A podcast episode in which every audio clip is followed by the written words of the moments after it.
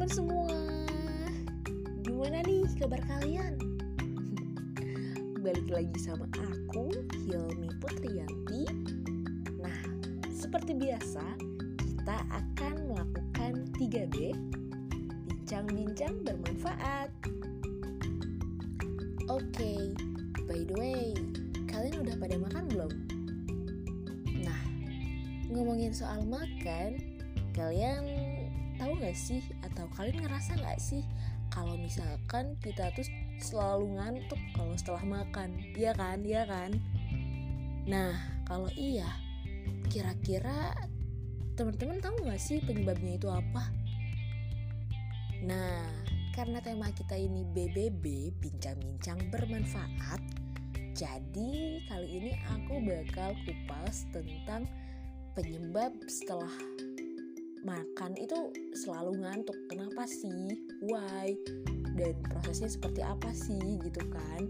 Ini kan hal kecil atau mungkin hal menarik yang akan kita bahas karena ini tuh gak banyak orang tahu gitu. Tapi selalu terjadi. Karena kan ini kadang jadi permasalahan juga ketika teman-teman lagi ada di kampus mungkin lagi ada di sekolah lagi ada di kerja di mana gitu yang membutuhkan kefokusan. Tapi teman-teman terhambat oleh rasa ngantuk yang disebabkan oleh setelah makan. Nah ini tuh jadi problematika juga kadang ya kan? Nah maka dari itu sekarang kita akan coba bahas. Dengerin ya Sensasi rasa kantuk setelah makan itu hampir dialami setiap orang. Dan mungkin kamu salah satunya yang lagi dengerin podcast ini. Nah, FYI, dalam kamus populer, sensasi ngantuk setelah makan itu disebut dengan istilah food coma. Sedangkan kalau dalam istilah medis, kondisi ini tuh disebut dengan istilah postprandial somnolent. Hmm, jadi kondisi ini tuh sebenarnya wajar aja terjadi teman-teman. Terlebih jika teman-teman baru aja makan terlalu banyak gitu kan. Sebenarnya setiap makanan yang kita makan itu akan diubah menjadi energi melalui proses kimiawi dalam tubuh. Nah, saat makanan sampai ke lambung, sistem pencernaan akan menjalankan fungsinya untuk menyerap gizi yang terdapat pada makanan yang kita makan, teman-teman lalu kemudian membagikannya ke bagian tubuh yang membutuhkan. Setelah itu, sebagian besar zat yang terdapat pada makanan akan diubah menjadi energi yang akan digunakan otot kita untuk terus bergerak agar bisa beraktivitas sehari-hari gitu. Nah, tapi sementara itu sisanya lagi akan membantu tubuh memproduksi dan mengatur berbagai jenis hormon seperti hormon kolesistokinin dan glukagon yang dapat memicu rasa kenyang serta menaikkan gula darah. Terus juga serotonin dan melatonin yang merangsang rasa kantuk ini kombinasi dari berbagai hormon yang menyebabkan kamu ngerasa ngantuk sehabis makan juga, teman-teman. Ini yang bikin kayak tubuh kamu ngerasa lemes dan capek gitu setelah makan padahal cuma makan doang Nah, selain itu ada beberapa penyebab lain juga. Nggak cuman dari hormon yang tadi aku sebutin gitu kan.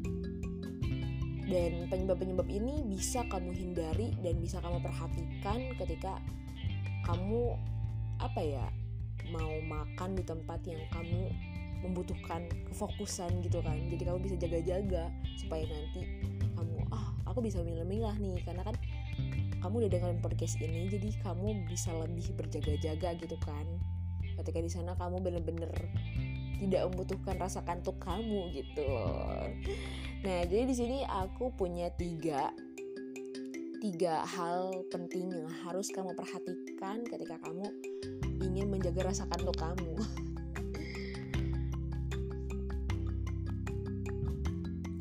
Oke, yang pertama itu hal yang harus diperhatikan ialah jenis makanan yang kamu makan.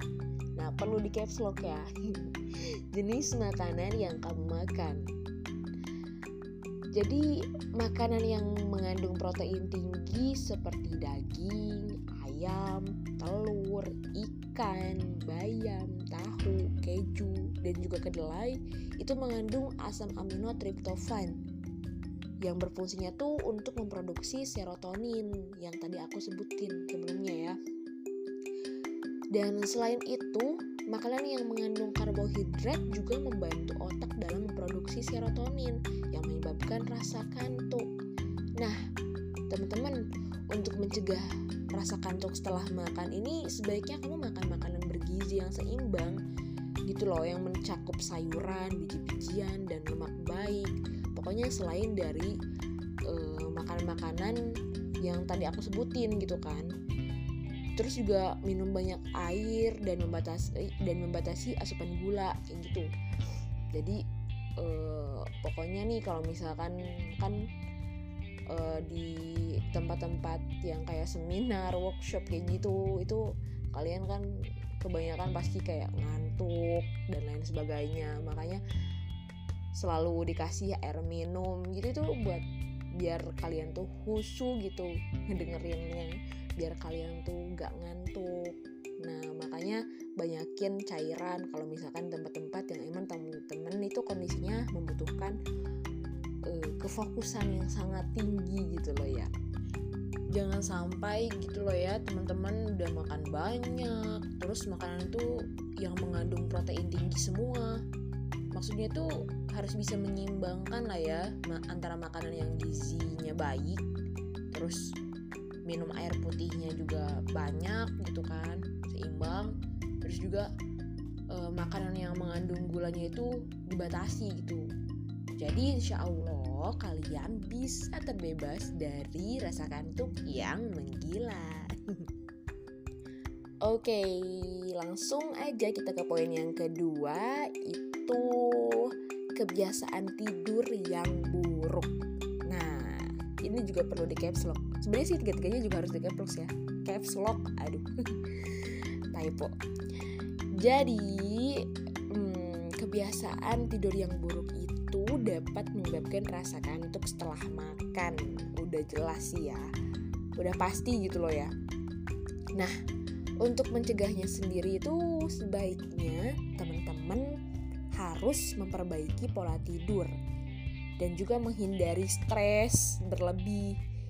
Ditambah juga dengan olahraga yang teratur yang pastinya dapat membantu memperbaiki pola tidur teman-teman di malam hari gitu loh ya kayak bergadang itu jangan terlalu sering-sering lah gitu teman-teman itu harus bisa membatasi atau memporsi kalau misalkan malam ini gadang besoknya jangan gadang lagi dan kalau misalkan emang kamu tipe orang yang gadang itu harus banget dipaksain kayak malam ini uh, aku harus tidur jam 9 misalkan. Ya sedikit-sedikit lah ya. Misalkan yang biasanya gadang jam berapa ya? Jam 12 besok nyoba tidur jam 11 ya kurangin sejam-sejam dulu dah gitu kan. Nyampe nanti habis maghrib langsung tidur. Enggak sih enggak gitu juga. Ya pokoknya uh, ini juga harus diperhatikan gitu ya kebiasaan tidur itu tidur buruk itu pasti buruk ujung-ujungnya ya namanya juga buruk ya pokoknya harus mencukupi uh, dari berbagai hal yang tadi aku sebutin itu kan yang pertama tuh poin pertama mencukupi dalam segi makanan. Nah, kalau yang kedua ini tuh mencukupi dalam segi tidur, istirahat. Karena kan tubuh kita juga perlu istirahat gitu dari segala aktivitas yang kita lakukan di muka bumi ini. Jadi, ini juga merupakan hal yang sangat penting yang harus teman-teman catat. Nah, dan yang ketiga itu adalah kondisi kesehatan. Teman-teman punya tubuh kan? Konyol banget ya, sorry pertanyaannya. Retoris sekali. Jadi eh, menyambung dari poin yang pertama dan yang kedua itu arahnya kan ke tubuh kita ya. Maksudnya yang pertama itu tentang porsi makanan, yang kedua tentang istirahat. Nah, itu kan arahnya ke tubuh kita gitu maksudnya kan sedang membahas hal-hal yang dapat uh, apa ya membaikkan gitu tubuh kita. Nah, jadi di poin ini, poin yang ketiga itu mencakup kedua poin yang tadi itu yaitu kondisi kesehatan. Ini penting banget ya karena eh, kesehatan itu kan mahal, kesehatan itu harus dijaga gitu kan baik-baik. Kalau misalkan eh, kesehatan ini tidak bisa kita jaga, gawat banget gitulah ya makanya sangat penting sangat-sangat penting. Saking pentingnya udah kayak jadi syarat hidup kita. Kesehatan itu harus dijaga. Ya kalau misalnya gak sehat gimana? Bahaya banget kan? Jadi kalau misalkan teman-teman selalu ngerasa ngantuk setelah makan ya bisa jadi hal itu tuh merupakan penyebab dari penyakit tertentu juga teman-teman. Nah bahaya juga kan berarti ada something gitu kan dalam tubuh kita kayak contohnya penyakit celiak anemia intoleransi makanan alergi juga sleep apnea hipotiroid terus juga bisa jadi kekurangan gizi Nah, untuk hal kayak gini ini kalian bisa konsultasikan segera ke dokter sih supaya kalian cepet-cepet tahu dan segera mengantisipasi eh, apa yang terjadi di dalam tubuh kalian gitu loh ya. Karena yang tadi aku bilang kesehatan itu emang penting, kesehatan itu nomor satu. Apalagi nih ya kalau misalkan di rumah pasti teman-teman banyak juga yang sama kayak aku mungkin ya. Ditekenin selalu dengan pola hidup sehat kayak harus olahraga rutin lah gitu kan. Berjemur lah jangan tidur mulu lah makan makanan harus seimbang lah. Apalagi kan kayak keadaan kita sekarang ini pandemi ini bener-bener pas banget gitu kan pola hidup sehat itu bener-bener makin ditekenin aja gitu Nah, oke, okay, itu dia beberapa penyebab yang dapat membuat kamu merasa ngantuk setelah makan.